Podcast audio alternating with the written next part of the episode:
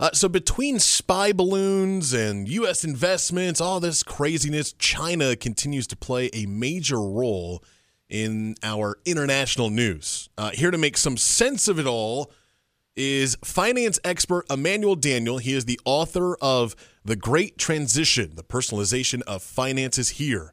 Uh, Emmanuel, thanks for joining us this morning. Thank you for having me on your show, Rob. So let's start with this. Uh, I've been hearing some people and seeing some reports that China's economy is is actually weakening. I, is that true?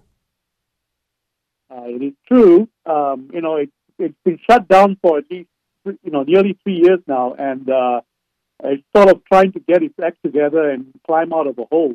Um, you know, but they've got some you know plans in place. Uh, let's see how they play it out. Uh, but the most important thing they're trying to do is to get uh, domestic com- consumption going, so to get Chinese people to spend more. But uh, to do that, they need to extend credit. Um, you know, the banks need to lend more to consumers. Uh, the government has to create more social safeguards like uh, social insurance, uh, stuff like that. So they're building it, and you know, they they have a fair chance of uh, uh, you know getting out of the hole somewhat. But there's the other part of the story, which is China's trade with the rest of the world. Uh, and it also depends on you know how much the rest of the world buys from China.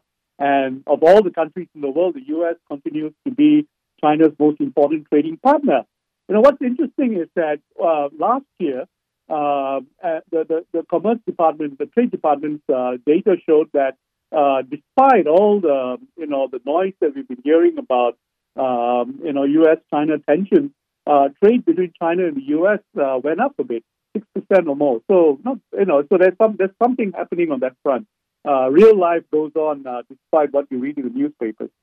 Yeah, you bring up a good point. You know, all this, all the headlines of you know the the what's going between U.S. and China, and then behind the scenes, like, oh yeah, uh, trades are still happening. We're still we're still working with China.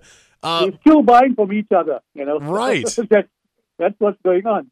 You know, so now, then I, what I try to do is try to figure out what exactly uh, you know people from both sides buying out of each other. China continues to buy uh, U.S. Uh, uh, you know agriculture. Um, you know China still continues to be the world's uh, cheapest manufacturer of goods. Uh, you know of all kinds.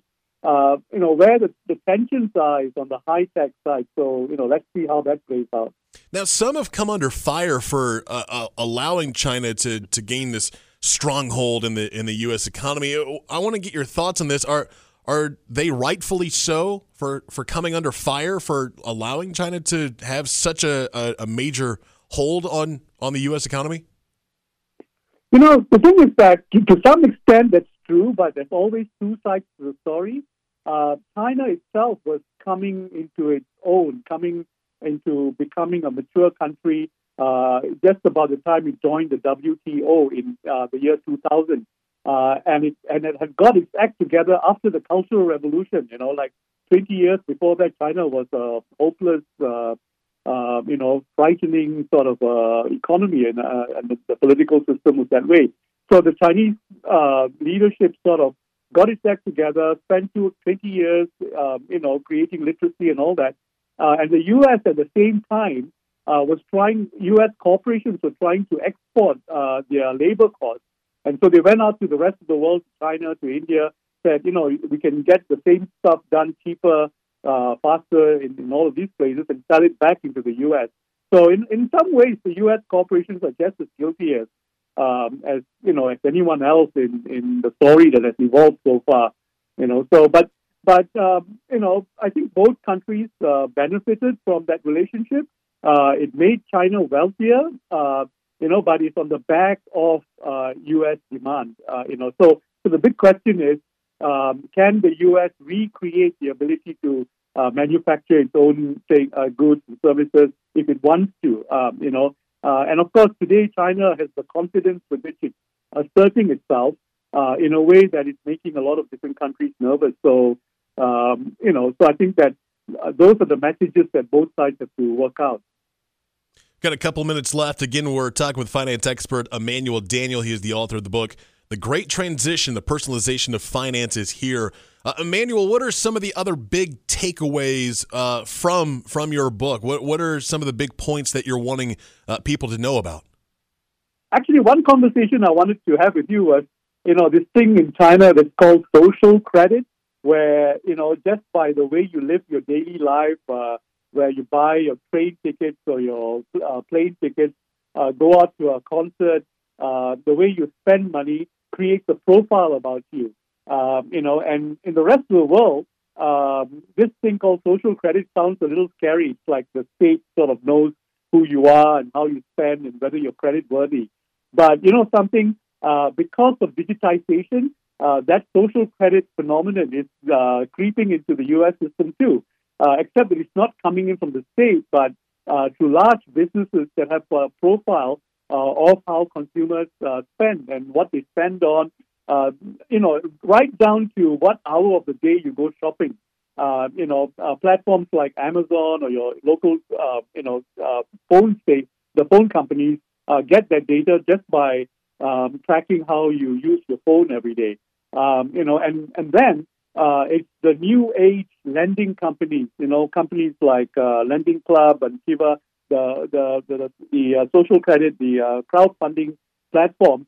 Uh, they use that data instead of your FICO score. So, so the message there is that you know don't just look at your FICO score. Uh, look at how you're living your life daily. Uh, someone is tracking you, and your credit worthiness probably depends on that as much as uh, whether you paid your credit credit card bills on time. Is there anything you can do to avoid this, or is that just that's just how it works now? That's how technology works. That's the world we live in.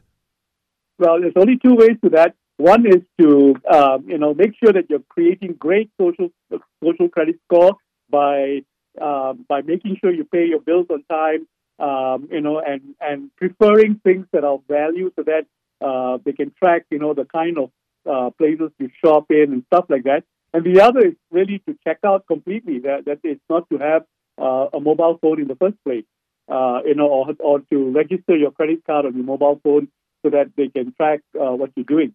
So I mean, that's just those two ways. But the the the you know the positive way, which is to uh, since we're all going to be on the internet and we're all going to be digitally visible, uh, we just make sure that we we behave well. I mean, that's uh, that's the best defense you can have. I love that expert advice from Emmanuel Daniel, finance. Uh, financial expert and the author of The Great Transition. Emmanuel, thanks so much for uh, spending some time with us this morning. We really appreciate it. Thanks, Rob. That's Manuel Daniel here on the WPTF Morning Show.